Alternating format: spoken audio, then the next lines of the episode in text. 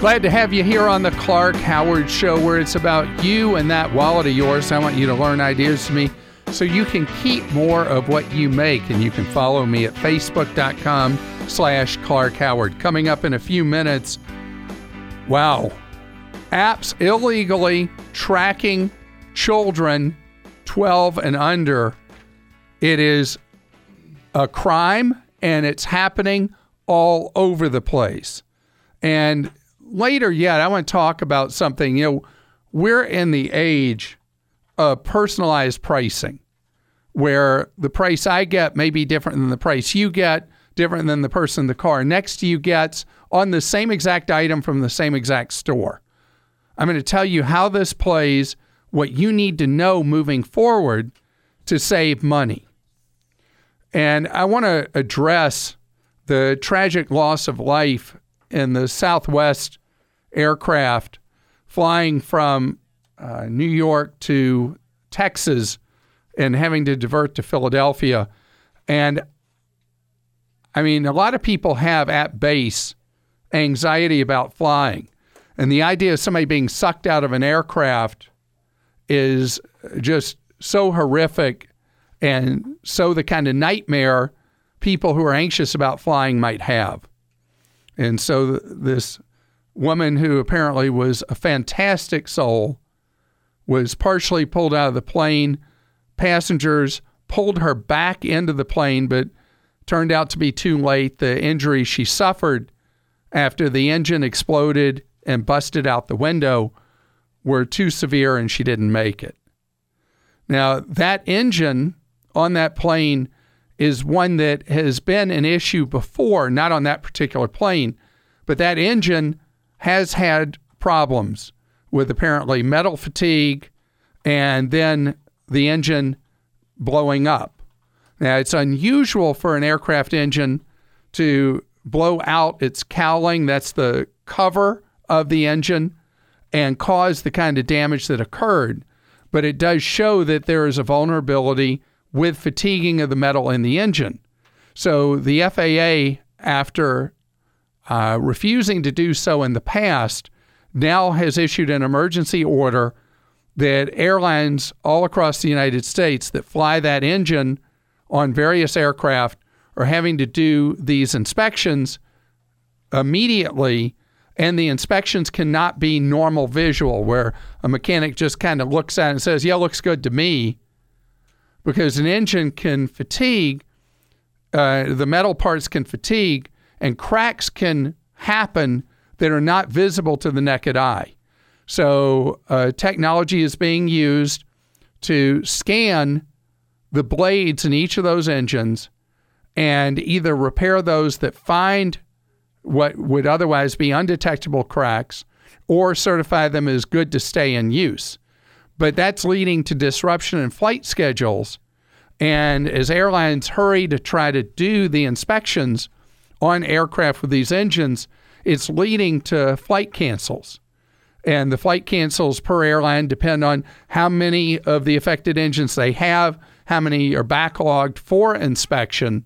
And what I recommend to you is the day before you're supposed to take a flight, check to see if your flight is still as scheduled. And the day you're flying, before you leave your home to go to the airport, before you leave work to go to the airport, check again because the early bird gets the worm here. The earlier you recognize that there's a disruption with your flight, the easier it is for you to be rebooked on alternative transportation that would not disrupt your life too much. The worst time to find out that your flight's been canceled is when you arrive at the airport, and by then you are one of uh, you know 150 or so people who have to be reaccommodated from your one flight. And with as full as flights are, that becomes a problem, and that's why you want to follow this proactive thing. Remember again, check the status of your flight the day before you fly, and check the status of your flight before you leave home or work or a hotel to go to the airport. Leslie is with us on the Clark Howard Show. Hi, Leslie. Oh, hi. How are you today? Great. Thank you, Leslie. What's going on with you? Well, I sent um, you guys an email on your contact on your website um, a couple of weeks ago, and I am a middle-aged woman who had a very successful career on Wall Street in New York City for 20 years, and I have since, well, not since, but six years ago, moved back to Brandon, Mississippi to be uh, closer to my parents and my close friends. And I don't want an office job, Clark. I really don't. I don't. I've had the titles. I've had the bonuses. I've had the perks. But now I just want to be at home and perhaps make a little income for the next eight or ten years at home. And I, my question is, can you recommend any legitimate companies where one can work from home? Well, it's so funny because you, you front loaded the question, Leslie, with things that I would have asked you following up on what you just said. And that is, you always should draw on your life experience and your work experience and training and education for what you choose to do in a more flexible lifestyle that you're in now. And so I would say you shouldn't look for generic work at home opportunities or part time opportunities. Your greatest opportunity is drawing on your Wall Street experience. And I'll tell you, there's a huge need for fee only financial planners and you could choose to take on as few or as many clients as you wish to fit the part time nature of the work you want to do. And you'd be able to take your expertise and provide direct assistance to people who are overwhelmed by the decision and choices they have to make about their money. That's where my, that's where my problem is. I I don't want to do anything concerned with finance. You're done with that. It's over, huh? Yes, yes, sir. It, I I have been there. I've done that, and I, I just know when I moved back to Mississippi shortly after I lost my job after the the big market crash of 2008. Well, I moved home at the end of 2011, but um, after my Series 7, 63, 65, 66, all my licenses, licenses, I can't say that, licenses expired, yes. Expired. I, um, I said, I remember telling my mother, I said, I, I just don't want to do finance. And fair enough, fair enough. It's time for something new for you. My two best friends who um, have had the good fortune to be school teachers in the state of Mississippi, and they one is retiring in about two weeks, and one retired about two years ago at my age, um, or younger than I, and with full pensions, and one is um, now working in the private school system, and one is not going to do that. But I'm so jealous that these girls they're they're just so young and well well let's talk about the kind of things because again I want to go back based on experience and how it translates somewhere else. Do you have any interest in being a tutor for uh, high school kids or college kids?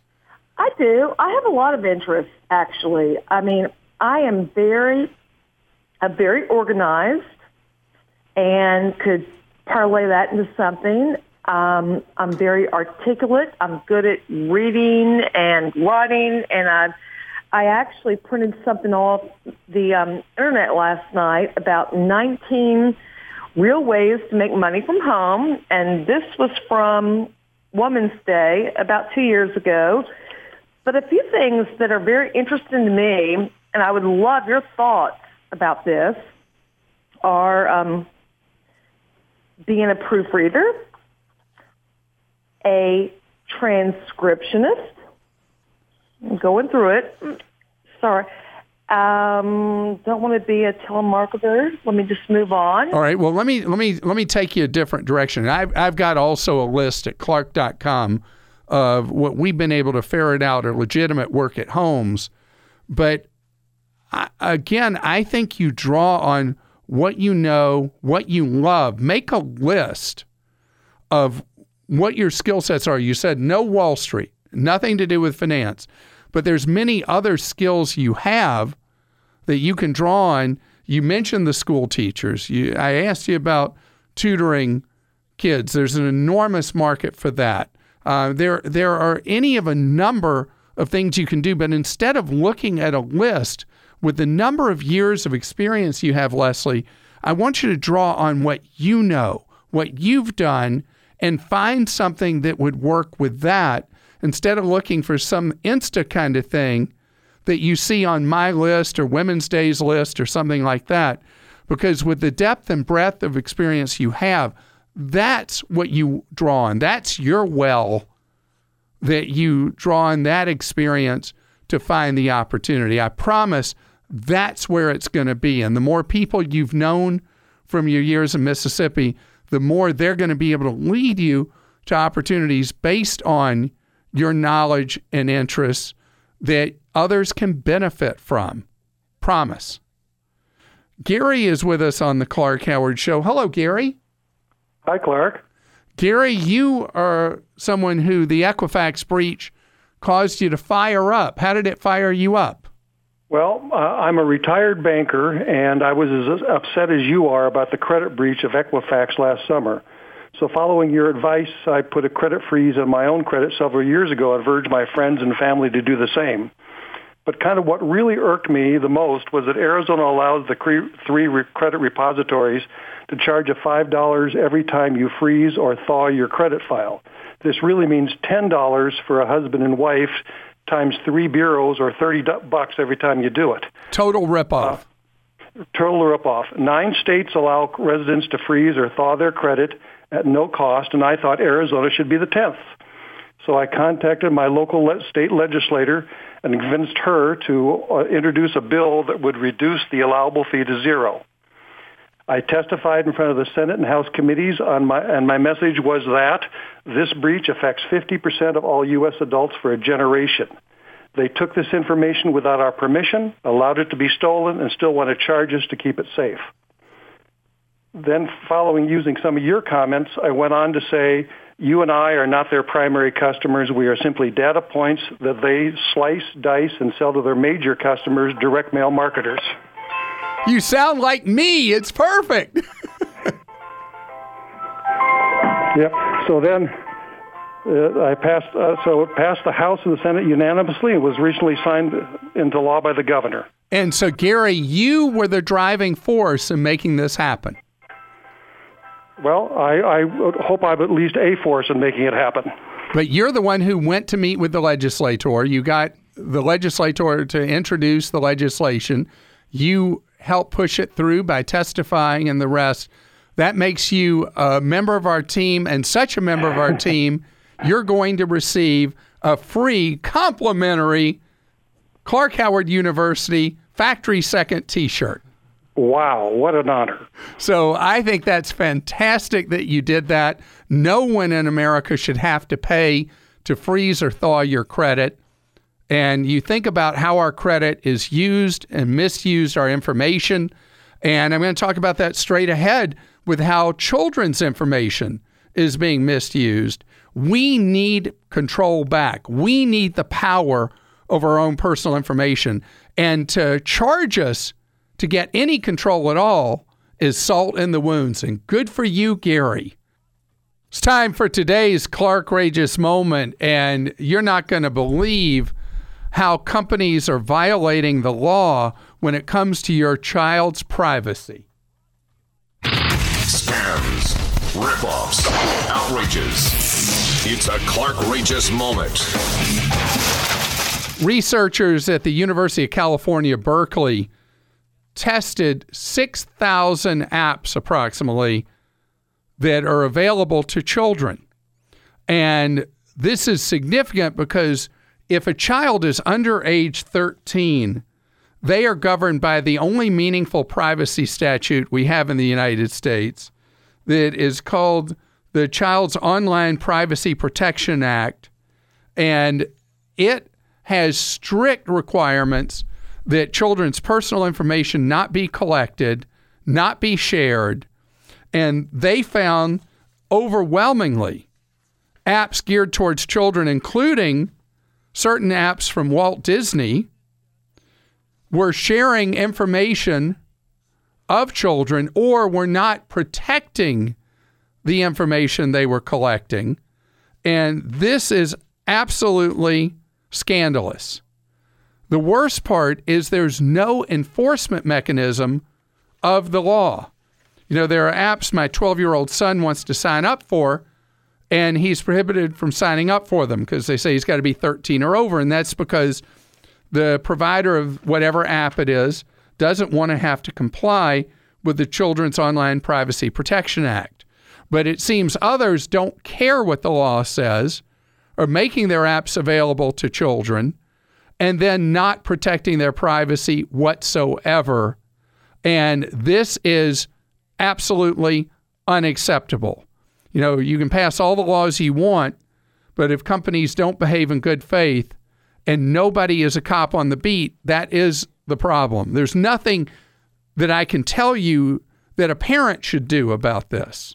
This is really a law enforcement issue that the law is not being enforced. And it needs to be. You know, everybody in Silicon Valley wants everything to be self regulation, but you invite the hand of government when you fail at that self regulation. The price is the price is the price, or is it?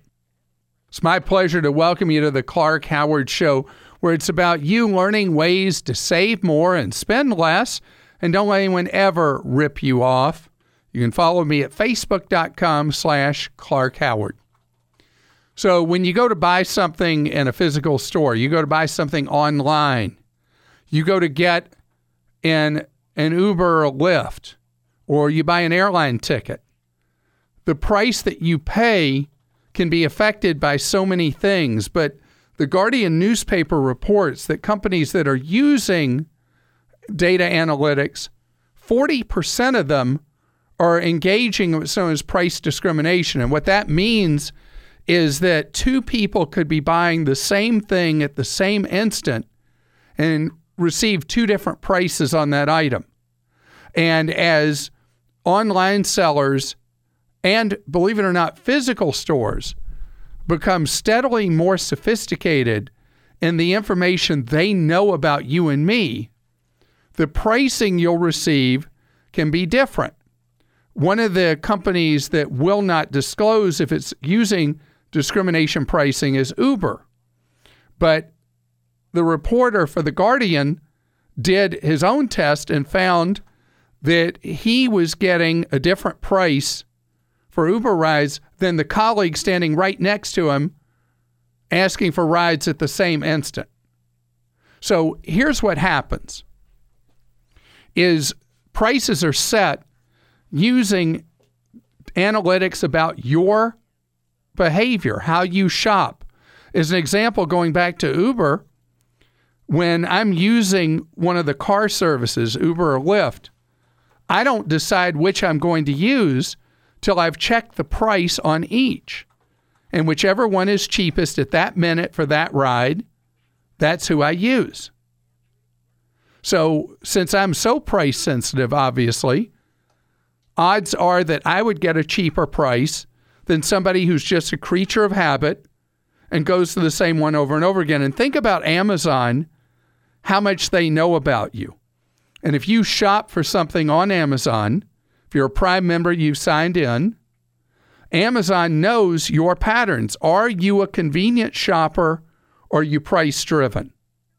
Have you noticed that if you look at something on a website and then you don't buy it, even even put it in a cart and abandon it in the shopping cart, that for potentially days on end, wherever you are on your phone, wherever you are on a laptop, ads will appear for that item. So the retailers have deep dive information about us, including now, I mentioned briefly, physical stores. Physical stores are learning how to track us through outside firms and then with the signal our cell phone gives. And you're even going to see, and Kroger is experimenting with this, personalized pricing of items as you walk down an aisle, where all the price labels are electronic. And based on them knowing who you are from your Kroger Plus card, giving you particular prices. The reality is, unless you see something that's just like an incredible deal that you're crazy if it's something you need or really, really want, that you don't buy it right then and there, in which case you regret later that you missed the deal. Most of the time, the harder to get you play, the better a deal you're going to get. And for a lot of people, this is more work than you're interested in. You don't want to be bothered and you just shop for convenience. But if you're at the other end of the spectrum, like I am, then you will approach this differently. And like if I'm looking at an item to buy, I do probably far more than reasonable comparison shopping. When I see something, I go ahead and put it in the cart at the retailer's site I'm at. And then I go do my comparison shopping to determine whether I'm going forward to buy it or not. And I'm really tuned into prices and I find that I end up abandoning the cart because I find a better deal elsewhere by comparison shopping an overwhelming percent of time. So the more you do that, and this is your choice, the more you do that, the better you're going to do in saving money. I want to add another wrinkle to the equation that I talked about last year, and it involved geographic pricing that physical stores do where there will be a variation in the price at individual outlets of the same chain based on how close they are to competitors. This has been a continual source of irritation for people who subscribe to clarkdeals.com and that we'll post a deal and someone will go to their local physical outlet for that store and the price will be higher or in some cases lower than the price we posted as a deal because that retailer is responding to the level of competition they face in their immediate trading zone. Supermarket chains do this. That if a supermarket doesn't face com- competitors that they're worried about within a certain trading zone that varies by area of the country, the prices in that store, other than the items that are advertised sale items, will be marked up more in the store that doesn't have as much direct competition as in a location that faces more direct competition. The more you understand about price discrimination, the less you're going to pay as you spend your money. And I'll tell you something you become addicted to any one site in any phase of your life, any one retailer in any phase of your life, you will, you are guaranteed to overpay. Greg is with us on the Clark Howard Show. Hello, Greg. Hello. How's it going, Greg? That's going pretty good. How are you doing? Wonderful, thank you. What's going on, Greg? Uh, well, I just had a quick question. Um, my daughter uh, was going to is getting a uh, vehicle loan, uh, first loan ever. Um, and the question I had was, is there a certain amount of time that you have to keep the loan open before you pay it off that you'll get a good credit score out of it? My understanding was like it was supposed to be at least six months. I have never heard that there was a specific figure like that. The important thing is having various lines of credit, an auto loan, obviously, one of them, and that you pay as agreed. When you look at what matters on a credit report and what generates a credit score, the things that really matter are paying bills on time, every bill on time every month, and then to tell you how oriented credit scores are based on credit cards rather than alternative forms of borrowing like car loans, the amount of your available credit you're using accounts for nearly one third of what makes up a credit score. So, taking out a car loan, paying as agreed, and paying it off as early as you want is absolutely fine. Okay. And do you happen All to know what your daughter's credit score is at this point? Uh, it was very high, uh, high, like 750 or something like that. Very good on her part. Now, I want to share something with you. I have no mortgage, haven't had a mortgage in forever. Um, I've never taken out a car loan. And the only credit that I have of any kind are credit cards that I pay the balance each month. You know, I pay in full. And my credit score is still fantastic. So there's a lot of theory out there how important it is to have a variety of borrowing sources. But the most important factors are all um, slanted towards credit cards and their use.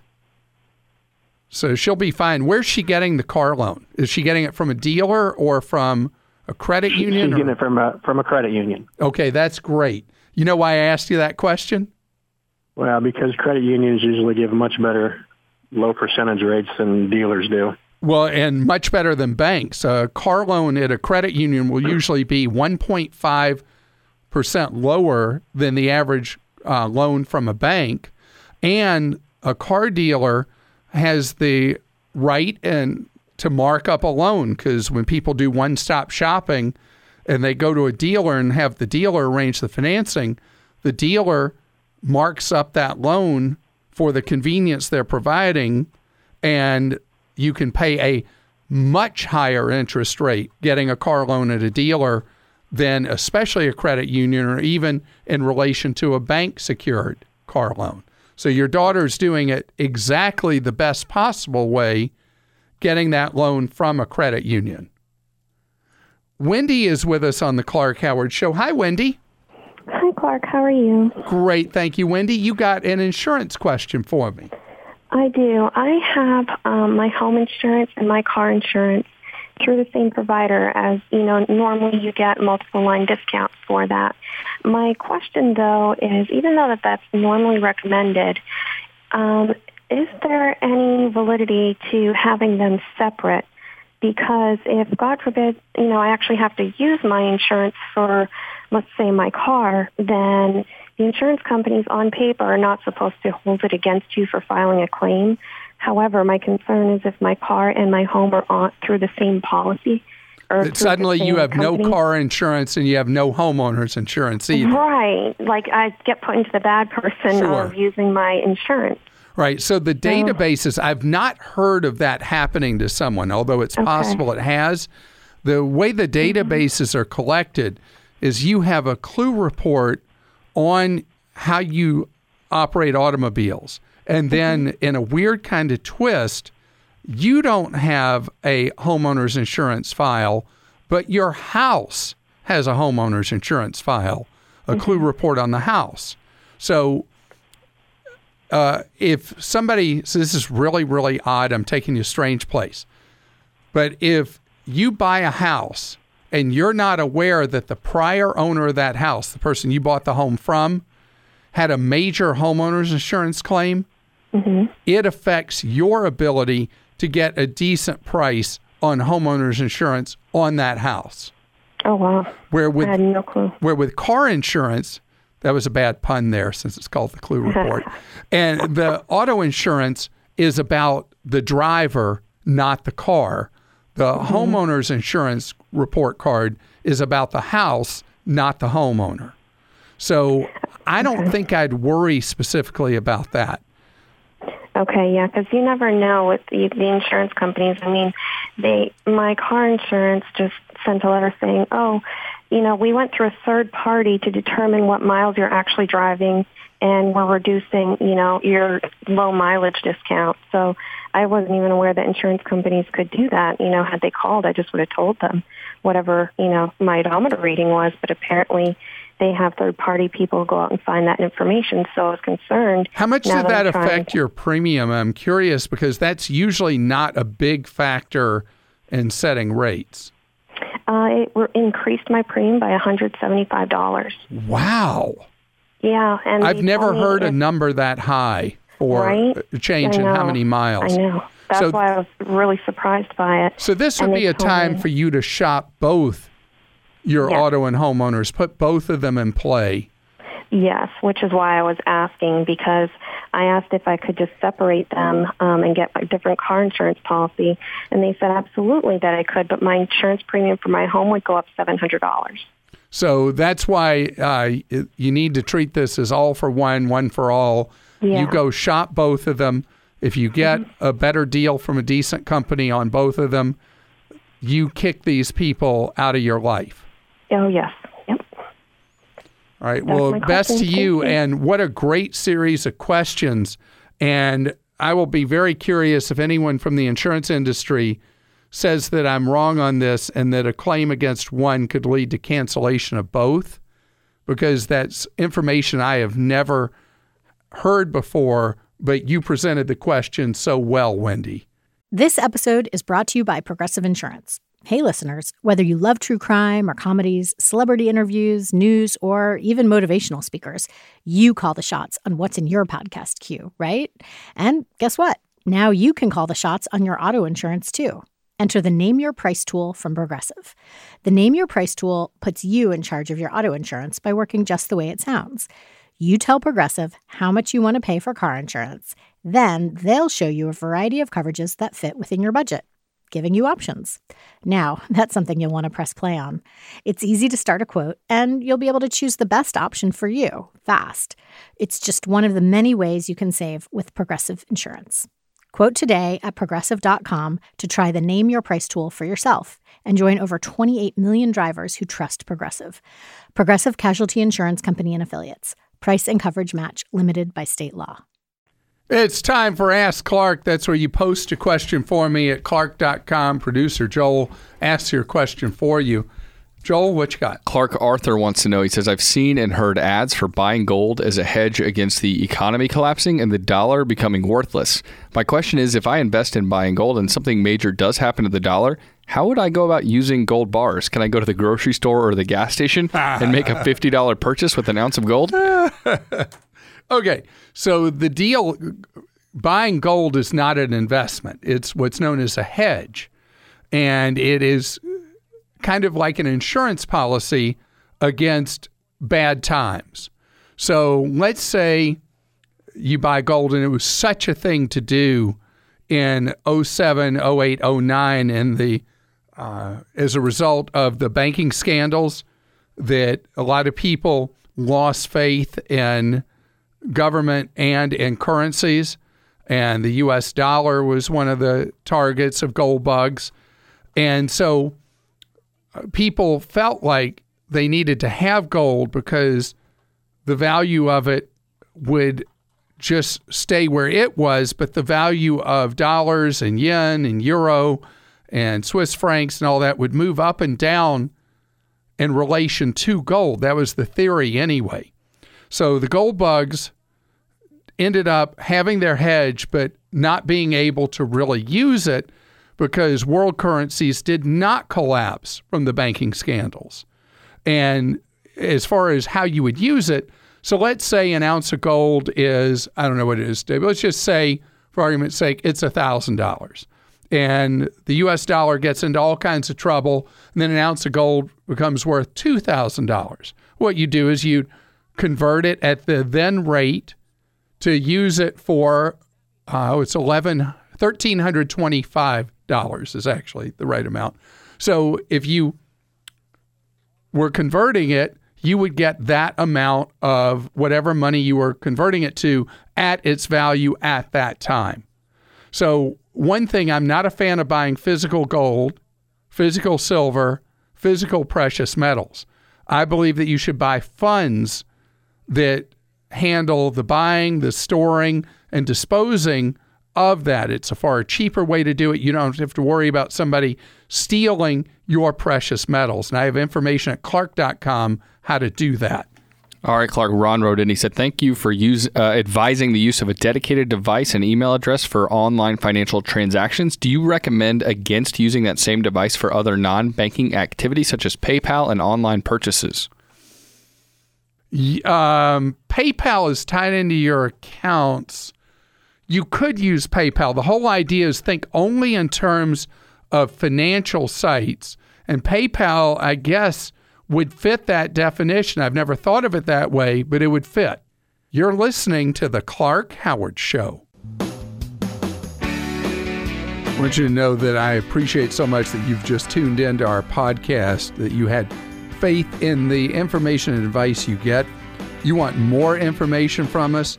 One of the best ways to get Clark Smart is with our free newsletters Clark Daily, Clark Deals, and Travel Escape. Sign up now You'll be able to unsubscribe at any time if you think I'm wasting your time. Go to clark.com slash newsletters.